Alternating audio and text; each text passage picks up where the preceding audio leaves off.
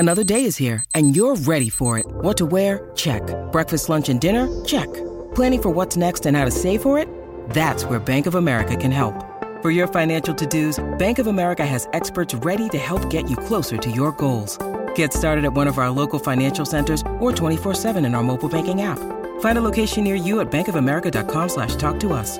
What would you like the power to do? Mobile banking requires downloading the app and is only available for select devices. Message and data rates may apply. Bank of America N.A., member FDIC. This is the On the Pony Express podcast, part of the On 3 Network. Check out all the SMU coverage you need at ontheponyexpress.com. Now, here's your host, Billy Embody. Billy Embody. 1, 2, 3, let me go.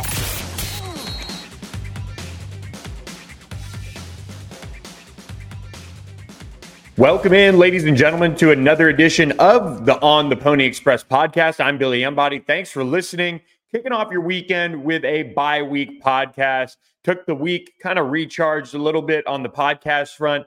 And, wanted to talk to you guys a little bit about bye-week goals, what SMU has to accomplish for the next 7-game stretch to kind of prepare for that as they enter the real teeth of that AAC schedule that they're facing. And, look, the Mustangs coming off of a win over Charlotte where they were clearly the better team. I mean, we talked about it on the After Stang show Saturday night, SMU facing a Charlotte team that was athletically better than I think probably most expected, both between the team and just kind of looking at it overall. Once you were able to really get an idea for what Charlotte tried to do, they had a really good game plan against SMU overall that limited possessions, limited plays on the field, all of those things. It was kind of a weird game and once again, kind of difficult to really determine just where SMU's at overall when it comes to looking ahead to the rest of the AAC schedule. You have Memphis, you have Navy, you have East Carolina, you have some other teams on there as well. But the Charlotte team was just, I think, a lot better than people thought athletically. So credit to that staff for going out and getting the 49ers, a really good group of just athletic players, especially defensively, that defensive line. We have some things that we are looking at SMU wise and saying, hey, well, now we've seen them go against some really impressive athletes up front.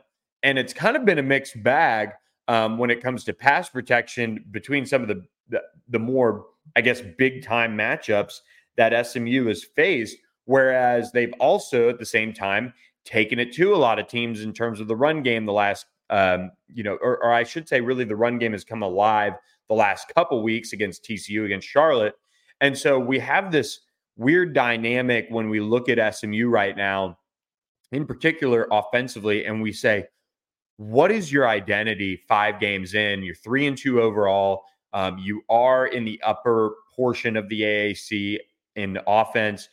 Preston Stone has done some really good things. He's also done some things where you're kind of scratching your head. You have a run game that has done things like the 95-yard touchdown run for Jalen Knighton. We've seen Kamar Wheaton break out against TCU. He sat out against Charlotte, tried to go, but tweaked a hamstring during pregame warmups.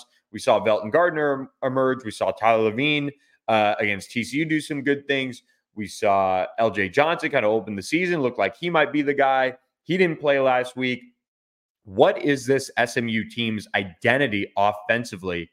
And so let's jump into that as we get into this podcast. And for SMU, they have to find a way to generate other opportunities for somebody to be their go-to guy at wide receiver, in my opinion. And there's just so much work that goes into that in practice. And there's also work that goes into that in the game.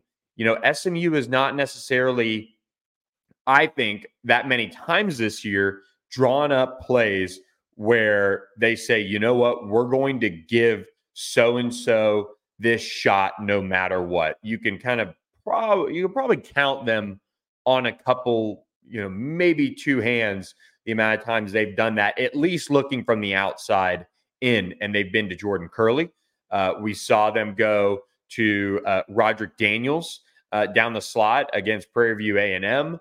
in that play that was designed for Jalen Knighton, but he was suspended for that game. We've seen a little bit here and there in terms of shots down the field to Jordan Hudson. But how do you get a true number one receiver to step up right now, 5 games into this season for SMU? They've got to do a deep dive this week, I think they have been off offensively, and just judging by Casey Woods and Rhett Lashley's comments to the media this week, they've done some deep dives on how do they improve on what Preston Stone does really well so far this season, because there are clear plays and there are clear routes, I think, that Preston Stone feels a little bit more comfortable in with this offense. I think when you get Preston Stone almost on rhythm, trying to find those deep curls, trying to find Jake Bailey on just about any route, those are the types of things right now that he is fairly comfortable throwing. I think some of the sideline stuff, we haven't seen him be as giddy to throw unless he's scrambling and a guy's coming back to him. We know that he needs to continue to work on uncorking the deep ball with more authority early in the route to give guys a chance to run under it. We really haven't seen him drop too many in the breadbasket deep down the field. He made a really nice throw to RJ Maryland, who went up and caught a contested catch for that final touchdown in the Charlotte game. We saw what he did, dropping one in to Jordan Hudson. But even then, Jordan made a great play to kind of untangle himself from that defensive back against Louisiana Tech. Just overall, we've seen the good, and we've seen the pieces where he's clearly still developing that feel for the offense that is truly tailored to him. Last week against Charlotte, coming off of a performance where he completed 61% of his passes. He did have an interception that him and RJ Maryland just weren't on the same page. Preston thought he was going to shut it down, or Preston thought he was going to take it deep. RJ Maryland shut it down. That's the interception. And that's kind of how that one happened. But there are still other things that are playing this offense. We've seen a couple drops here and there by a guy like a Jordan Curley, who really hit the turf pretty hard against Charlotte. So it'll be interesting to see if there is anything with that. If he did sustain any type of injury, I know he went to the locker room at some point.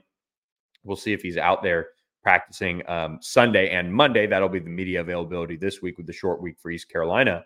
But as you look at kind of how they need to go about doing this, I don't know what that is, because right now Jordan Curley isn't getting open as much as you'd like down the field. I do think there is something to, if Preston Stone lets the ball go a little earlier, maybe Jordan Curley can turn on the afterburners and go run under it. I think there's something to that. But on the flip side of it, look, we saw this kind of last year on both sides of the ball. The young players like Ahmad Moses, like Tyler Levine, being given the lion's share of the carries in the run game, it sometimes takes a little bit for those things to happen. And my biggest bye-week goal, if I'm SMU, is getting Jordan Hudson ready. Because Jordan Hudson, whenever he's been on the field, he's been productive. I mean, think about how limited amount of times he's actually been on the field, and good things have happened. I mean, opening the season with the deep touchdown against Louisiana Tech. He had another one against Prairie View A&M. Caught a couple really nice balls against TCU. Caught 2 passes, 19 yards against Charlotte. Good things happen when he's on the field. And against Oklahoma, he got hurt early and wasn't really able to go. He came back very, very limited, on top of being limited in terms of what they're feeding him. I'd rather Jordan Hudson go out there and just be a threat, because he is that physical, that competitive going after balls. If you complement Jordan Hudson with Jake Bailey in the slot, I think you've got a little bit of something there. Not to mention, if RJ Maryland could kind of find his form, that would be a big piece. And then from there, it's kind of all lanyap. Moochie Dixon catching the ball whenever it's thrown his way for the most part. He's been fairly consistent. We saw a flash of what Keyshawn Smith can do, if not for that kind of gray area lineman downfield penalty. They have these weapons. They need a little bit more edge to the receiver room. And I think that's why one of my biggest bye week goals is getting Jordan Hudson so caught up on this offense that you can give him more. You go at East Carolina. They're a team that's struggling right now. I believe they're 1-4 off the top of my head. And they just have played a good schedule, but they also, you know, their most competitive game, I think, on the season was going and losing to Rice this past weekend, 24-17. So they're a team that is very much in the middle of a change. And if that's the case, throw out Jordan Hudson. You know, it's a difficult place to play in Greenville. And I think you've got to have guys out there that are not afraid of the moment. I don't think Jordan Hudson is afraid of anything, quite honestly. And so I would get him out there. Get him out there against Temple. Those are two teams that you can go on the road in league play, and you should be able to handle business and let him go.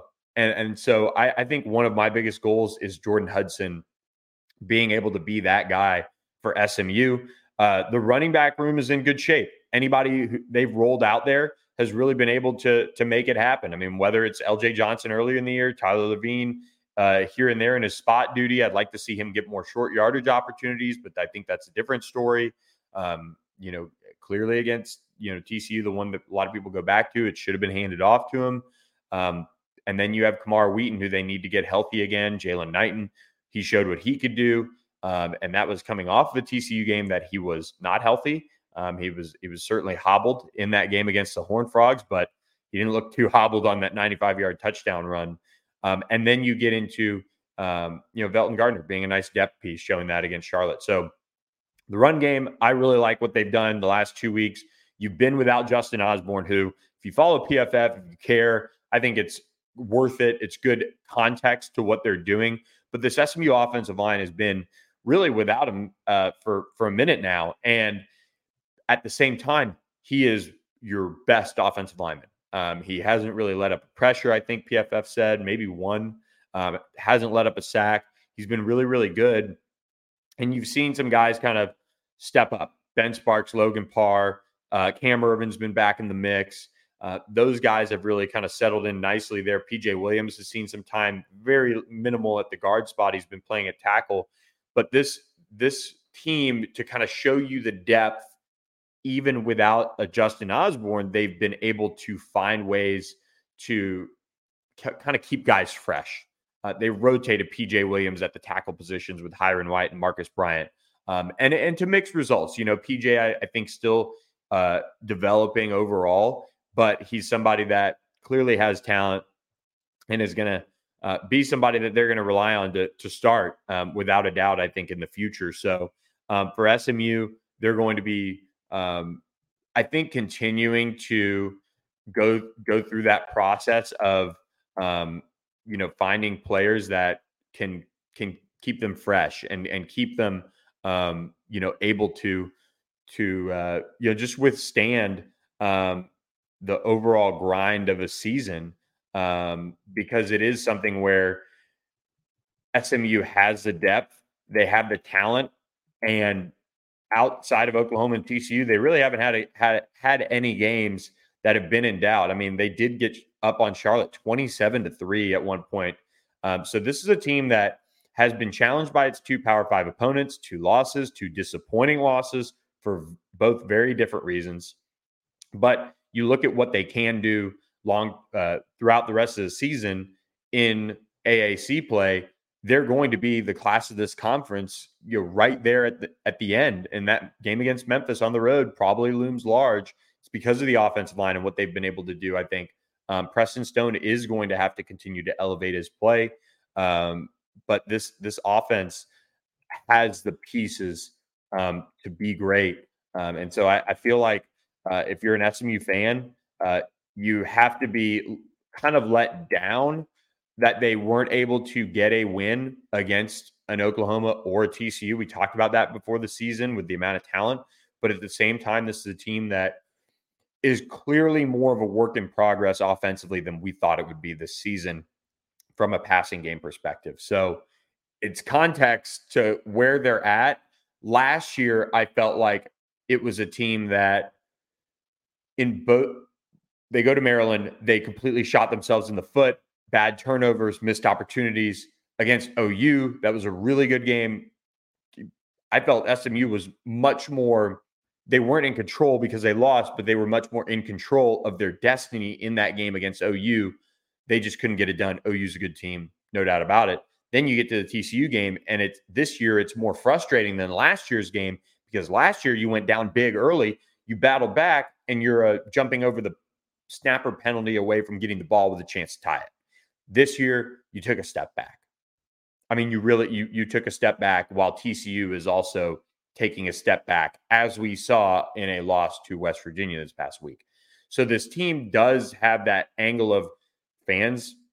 Makes sense. They're frustrated with kind of where it stands overall, but you have this league play ahead of you. And it's because the offense does have the ability to be that good, and they just haven't clicked fully yet on that front. So we'll see on the offense's front. But speaking of clicking, I'm going to need you guys to click on Game Time, the app on your phone. Download it if you haven't already, and check out the fastest growing ticketing app in America. Game Time, with the promo code PONY, you can get $20 off your first order at gametime.co, or download the Game Time app. For SMU fans, a lot of you guys listen to the podcast, you're in Dallas or you're in Texas. Well, it is the Red River Showdown, Texas, OU, or OU, Texas, whichever side you're on. If you want to check out this game, this is a perfect opportunity to go catch a college football game and use this promo code and get $20 off what would be a big order. These tickets are expensive in the Cotton Bowl this year. Two undefeated teams coming into play. Next week, of course, we'll show you the deals that they have for SMU East Carolina. But this is, the biggest show in town this weekend. The Rangers will also be playing their playoff games as well in Arlington. So you can check out the deals on there for that. And whether it's a concert, whether it's comedy, Game Time has you covered. They're the fastest growing ticketing app in the country for a reason. And that's because in part of their Game Time guarantee, they have that ability where if you find tickets in the same section and same row for less, Game Time will credit you 110% of the difference. So this is the perfect app for that last-minute ticket buying experience and options. Whether you're in the U.S. or even some of our listeners, we got them up in Canada, you'll be able to score tickets quickly and without the hassle, and just enjoy the moment of having those tickets covered for your friends, your family, whoever. This is the perfect app for you. So check out the Game Time app. Terms apply. Use promo code PONY for $20 off your first order today. So download the Game Time app and check out why it's the fastest growing ticketing app in the country and the official ticketing app of On the Pony Express and On 3. When it comes to the defense, this is a group that has stayed relatively healthy. The only really major injury that we've seen so far, because he has now been out for a minute. I know he missed a Charlotte game. That's a league game. But he also missed, I believe he missed the Prairie View A&M game. Brandon Crosley, he was somebody that, came into this season as your starting nickelback. CJ Sanders, who had an interception against Charlotte to cap that game, played in his spot. And now you have this, I think what we'll see is more of a battle whenever Brandon Crosley comes back. But that's the only major injury we're really watching right now. Elijah Roberts did get nicked up against, it was against Charlotte at the end of it, but he was held out of practice, but didn't seem like anything serious when it came to figuring out what's like. It didn't seem like anything serious, at least on our end, kind of watching him walk around. I think he'll be good for East Carolina and getting the bye to recover. But defensively, the bye week is perfect for SMU to kind of get back to some of the basics of tackling. This is a team that really has done a nice job overall defensively. They're in the top 30, I believe, in total defense or points allowed, something like that. And so they're right there at the top of many categories in the AAC. And as you see them get into league play, I'd be surprised if those numbers went up in terms of teams, exploiting this defense and finding ways to make big plays. They did take a big jump up in the rankings after playing Charlotte. And so I think you're going to see SMU be among the better defenses in the country statistically, but certainly in the AAC. And part of the reason is this defensive line's been able to be healthy. They have that talent up front. They've got the depth. They've got the big boys that can make it happen. And for me, I think that's where it starts. And as you go through the biggest reasons why this defense is improved, it is the defensive line. It is guys like Jordan Miller, Elijah Roberts, Devere Levelston, Elijah Chapman, Corey Roberson, Cam Robertson, Isaiah Smith, just all Nelson Paul, all sorts of guys up front that are getting opportunities to play. And it's made a difference for this team. And it's helped out the secondary. And the secondary has been able to really, I think, be a little stickier in coverage. They haven't been by any means a group that can take away the football at an extremely high level right now. But they are able to, be a little bit more physical with opposing players and step up in that regard, rather than, just having guys run wide open. I mean, I can't recall many where you see a complete and total bust for like a 75-yard touchdown. I mean, somebody in the comments can correct me if I'm wrong, but I don't think we've seen that this year. We've seen a couple quarterback runs get away from them. They've been able to see some of that happen to them from time to time. But when it comes down to it, they've really done a nice job of, for the most part, limiting some of those truly explosive plays. And that starts with the secondary. And I think they've done a good job kind of handling that and stepping up to the plate. Jonathan McGill is really playing like a man possessed right now. What he's been able to do for this SMU defense is just unbelievable. And I think it's exceeded my expectations. He's physical. He flies around. He makes plays. He's somebody that is clearly a leader. When you're looking at the leading tacklers, he's number 3 on the team right now behind Kobe Wilson and Isaiah Wacobia. Tell me if you had that on your bingo card, by the way. But he's been able to fly around and make a ton of tackles. I mean, you look at it, you're 5 games in, and those guys at the top are who I think show the depth of this defense the best. I mean, Kobe Wilson is a guy who's playing more and more. It seems like when he was brought in from Temple, he's kind of almost an afterthought because you had Ahmad Walker, you had Alex Kilroy, you had all these guys also in the mix that were coming back. Chris Adamora, Jaquandis Burns, guys like that. He's clearly risen to the top. And Isaiah Wacobia, shout out to him for stepping up because he's been a really physical, impressive tackler. He's been able to just do so much more than really anybody could have imagined. And so those are your top 3 tacklers. Ahmad Walker right behind Jonathan McGill, Alex Kilgore 5th on the team. They just rotate so many guys, and being able to platoon players like that is important when it comes to figuring out how to make this defense be at its best. And look, they probably took their eye off the ball a little bit in the second half against Charlotte, but they were able to stifle the run for the most part. And that was something that, Charlotte, I thought early on when Jalen Jones, their quarterback, kind of got loose for a big gain, I thought there was a little bit of worry that it was going to be one of those days, but they were able to circle the wagons very well and go through it and bounce back, and they made enough corrections to even force a quarterback change. Trexler Ivy came in and had a little bit of success. Again, they were, I think, one thing SMU, when they've gotten up big at times this season, they've forced opponents to literally earn just about every yard that they have out there to make. They haven't sat there and played press and done all these things and, oh man, there goes a bust and it, big play happens and it kind of creaks the door open with a short drive. This defense has done a really nice job start to finish of making teams earn just about everything that they've gotten. And I would say they've done a really nice job of holding once they've gotten in the red zone for field goals. I don't know the statistics on that, but just like an offense, when you're trying to score touchdowns in the red zone, and while your red zone scoring ratio could be pretty good, well, how many times are you giving up touchdowns, or how many times are you scoring touchdowns? That's where the difference in, I mean, SMU's two losses, you could argue, that's a big piece to the puzzle for the Mustangs, especially in the TCU loss. But obviously they kicked a field goal early against Oklahoma as well.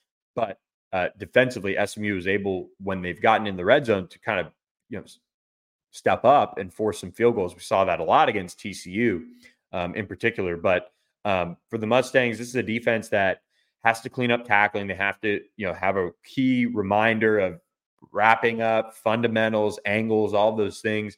That's something that this week could have been used for.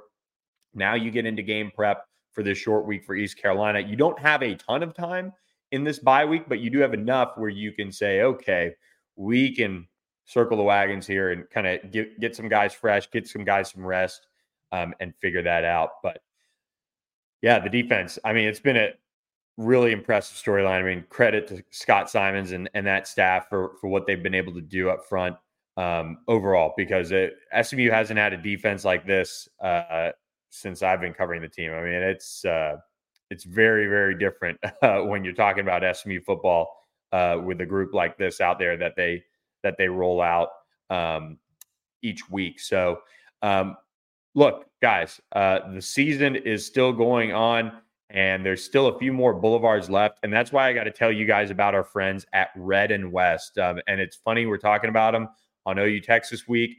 This is a group that started making OU apparel in Norman. Well, they're now in Fort Worth and expanding to other colleges really across the country. And SMU is one of those schools that they're kicking off their expansion with. And so they do have two polos that are a classic look on those old kind of 1980s coaches polos, but they're breathable. And that's big for me. That's why I honestly would not endorse anything that's not breathable. And that's what they are. They've got this really nice breathable fabric. So check them out. And they have added a promo code for our subscribers and you guys on the podcast, because it's been so well received. The promo code is ACC Ready for 10% off the SMU polos only. Now, in 2024, they're going to expand with hats, and go check out their OU line.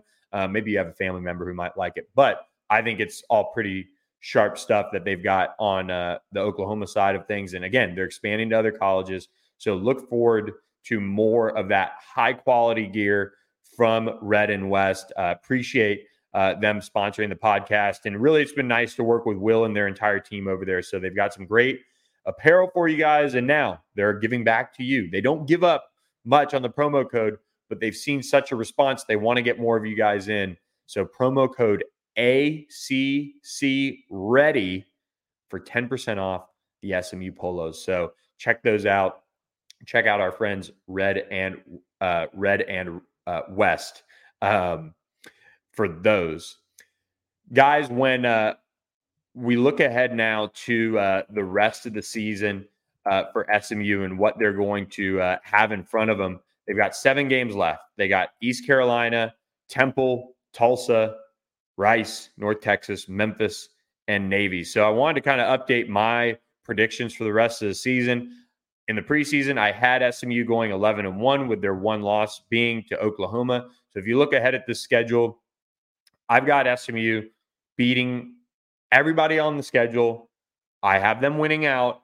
I would say the one game that I really have some concern with is at Memphis. That's been a tough place for SMU to play.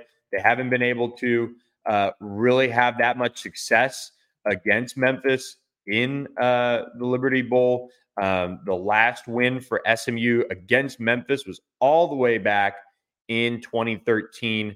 At the Liberty Bowl. That was a 34-29 win back then. It's just crazy that they haven't been able to do it. But Rhett Lashley has been able to conquer some of these I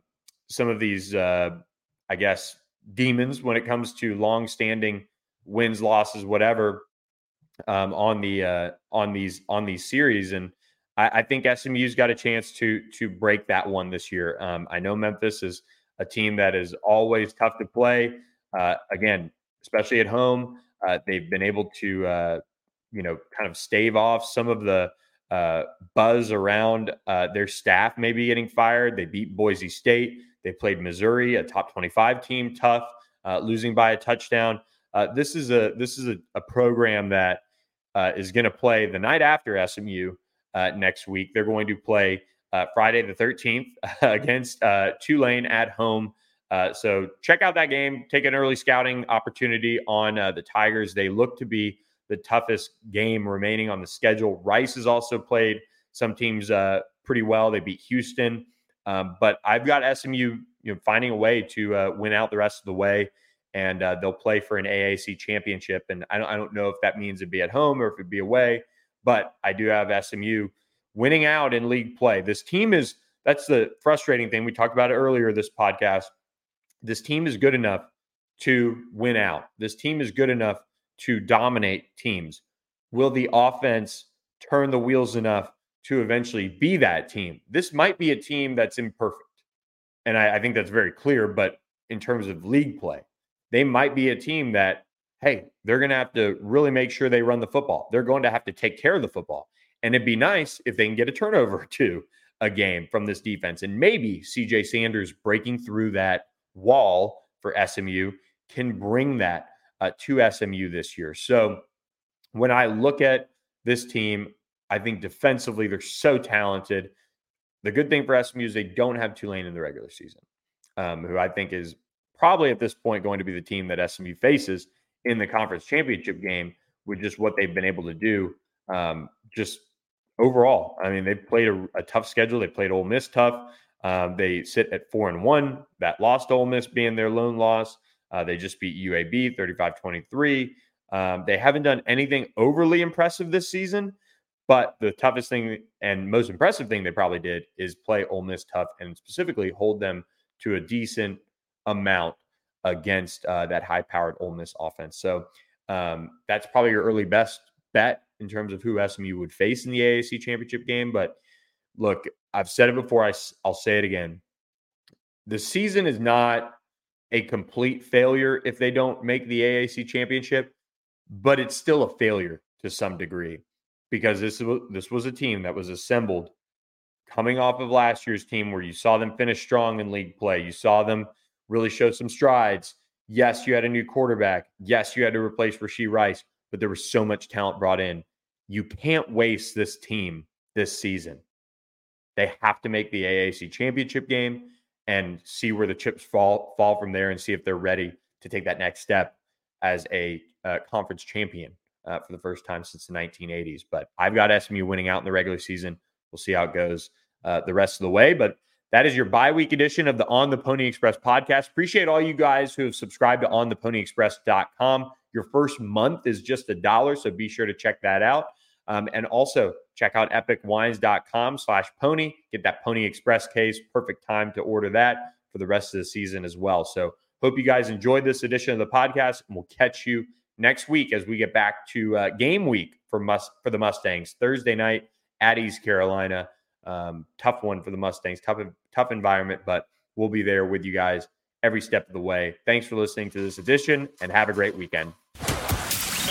Thanks for listening to the On the Pony Express podcast with Billy Embody. Follow us on your socials on X at SMUOn3 and on Instagram at On3SMU. And keep it locked to OnThePonyExpress.com for more coverage.